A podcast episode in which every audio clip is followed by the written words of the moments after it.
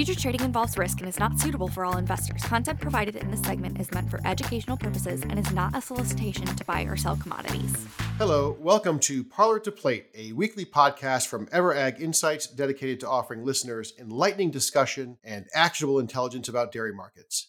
I'm your host, Phil Plourd. If you've not heard this podcast before, well, join the club. It's relatively new to the Ever.Ag Insights lineup, and we're excited to have you along. If you like what you hear, please like us, subscribe, and tell a friend or two. Okay, first things first, let's timestamp the episode. It's about 1 p.m. Central Time on Wednesday, February 15th, and here's a quick rundown of the markets.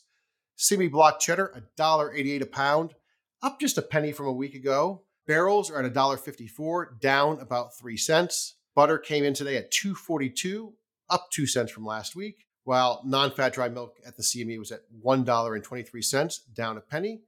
On the grain side of things, nearby corn trading around 676 per bushel, down 3 cents, and soybeans are at 15 and a quarter per bushel, up a nickel from last week.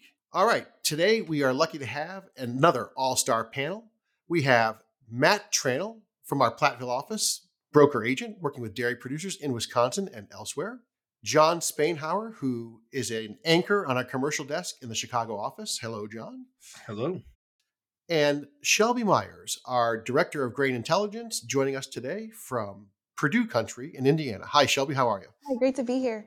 So, as is customary, the first thing we're going to do every week is talk about what's the buzz, what is driving activity in your neighborhood. Matt, let's talk about the producer side of the street first. What are you seeing, hearing? What's the buzz in your world? Yeah, so everybody continues to comment in regards to the tight margins that are currently out there, low milk price, high feed costs. Uh, in my area of the world, Wisconsin, uh, we're hearing a lot of cost reductions kind of in that 18 to $20 a hundredweight type uh, area. And one of the uh, culprits for that, I guess you could say, is the $500 soybean meal, which is really hampering uh, profitability as we speak right now. There's a lot of grumbling in regards to that. When will soybean meal finally fall so that we can uh, see some better margins out there? Uh, one of the strategies that we're kind of seeing dairy producers use to combat that is is they're either milking more cows or they're really pushing their cows to maximize milk production. And a lot of dairies are doing that through overcrowding of barns at the moment, as that has been quite a bit cheaper than building a new site or building a new barn. We are certainly hearing some building plans, uh, but so far a lot of uh, overcrowding as we speak right now it's always a, a, surprise to some people that the first reaction to lower prices sometimes is, well, we're going to make more milk and make it up on the cash side, right? Absolutely. Absolutely. It happens time and time again. Jon, commercially speaking, butter up a little, cheese down a little. What's what's making noise in your world? Well, as we talked about, Phil, on the uh, monthly forecast last week on that video. We've seen China. A lot of people have asked when is China going to return, and I think there's a pretty strong case to be made when we look at the GDT. China has returned since the beginning of the year on the first three auctions.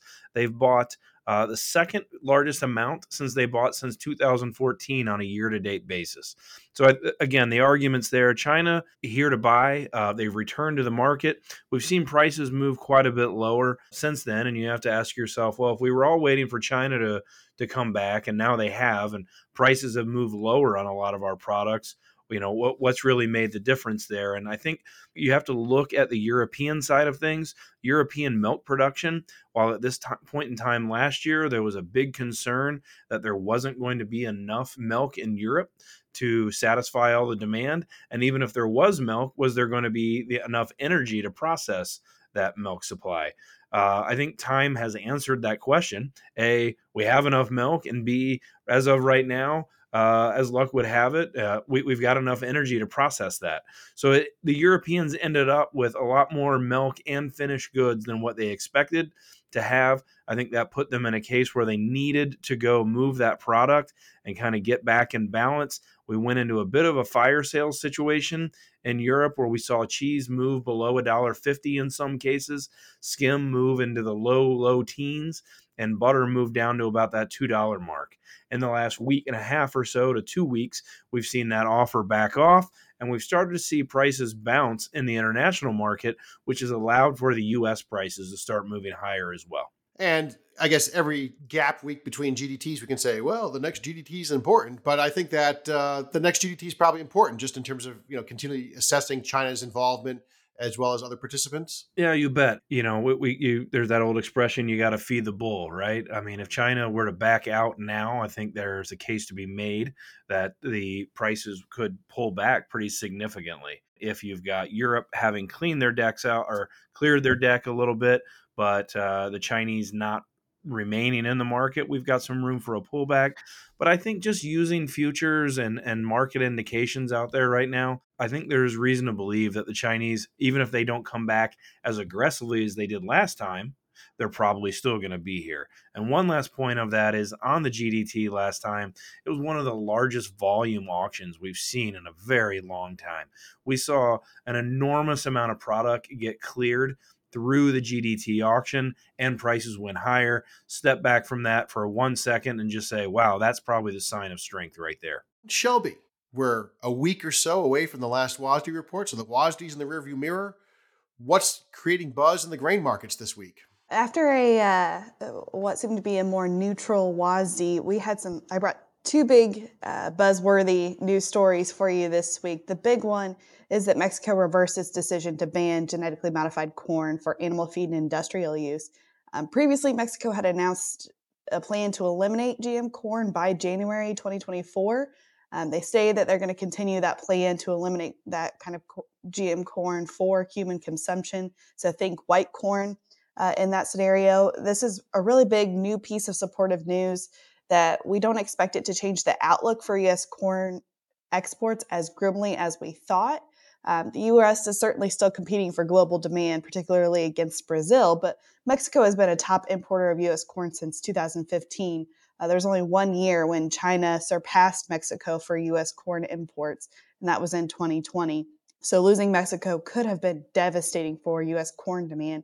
And that's really powerful demand news as we head into this new crop year, uh, as we talk about planting intentions being considered, and if the U.S. really does follow through on uh, upwards of 92 million acres of corn or more.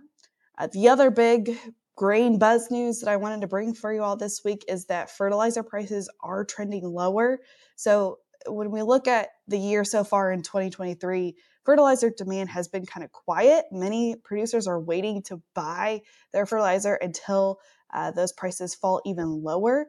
Part of that is because they're still higher than historical averages, right?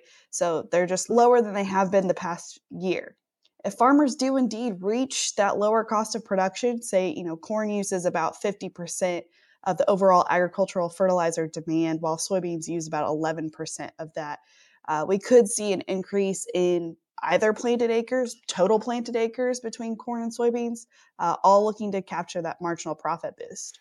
And of course, if all the corn growers race to the fertilizer store at the same time, you could see a little crunch, and, and that, that could kind of create a little a little mini rally, right? We've seen that happen before.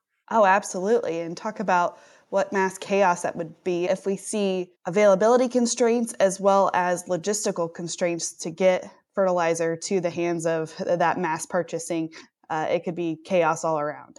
You know, that sort of planning for for the planting season brings to mind what I think is center of the plate for our conversation this week, which is kind of around budgets, right? How people are looking at uh, where they are relative to where they want to be and what they're doing to get there. John, I get the sense looking at things commercially, especially like let's say the butter market, where some of us are saying, "Yeah, you know, 245 butter doesn't seem cheap against the long run of history, and we're building stocks, and maybe we could be cheaper." Blah blah blah. On the other hand, I think that that our guess is that people have, you know, because they paid three and a quarter last year, you know, 250 doesn't seem expensive. They have a reasonable number in their budget and you know, do we sense that people grow impatient, you know, in terms of waiting for coverage, or they feel like, all right, well, it's February, whatever. I got to do something here, and away we go. And we see some pretty good support in some of these markets just from budget buyers. I think maybe the attitude could be summed up by what seems like a Yogi Berra statement of 250 butter isn't 325 butter. and uh, I mean, it seems pretty obvious, I think, to say that, but people had to pay 320 last year and i think that caught a lot of people off guard it was very painful but yet it, it had to be done, right? If you're going to keep product on the shelf. And here we are in a situation where I think everybody's looking at it saying, yeah, I believe that the butter price is going to be lower this year. Maybe even 250 is more expensive than what I might have it modeled out to be or what my expectations are. However, it's not 325. I've got a chance or 320. I've got a chance to take that risk off the table right now. And to your point, Phil, I think a lot of budgets may have been written in the fall when prices were significantly higher. So you're able to lock in a price that's probably well below some of your budgets. It's kind of a, a win-win here in terms of just getting the job done. And no one wants to. I mean, I mean, human nature, right? I mean, you have a chance to buy 250. You may probably paid 325 last year because you got caught. No, if it happens to rally again to 325, however unlikely that might be, you don't have to be looking at your boss saying, "Well, yeah, I thought it was going to go cheaper, and here we are naked." Right? I mean, I think that's kind of that almost goes in the unforgivable uh, category. Yeah, if you lock it in and we move lower, you get to uh, keep your job, and if we go, if you don't and we go higher, uh, you you might be looking for a job. I guess might be the way to look at it. I get the sense, Matt, that things are really delicate from the producer side of the street when looking at budgets. I think that uh, you know last year, by and large, was a good year for dairy producers. Now we see milk futures prices coming down. We see feed costs staying about the same. So we prospective margins are getting more narrow. How do you sense our clients on the farm side of the fence are are looking at things? I say, hey, look, you know, should we just turn up our nose at twenty dollar milk futures because that's still a high number?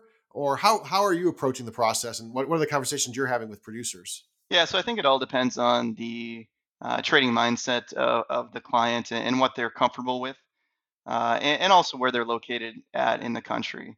If you're talking midwest $20 milk does a lot more for you than somebody in the west or somebody uh, in the south uh, where their cost productions are significantly higher. For an aggressive dairy $20 milk futures might be something to uh, just jump at right away and, and go out there and sell if they're comfortable with it and if they have the gut for for margin essentially if they if they feel that there might be some economic worries in front of us uh, they may elect to just uh, ride out the first couple couple months or six months and then transfer into a more conservative type strategy in the second half.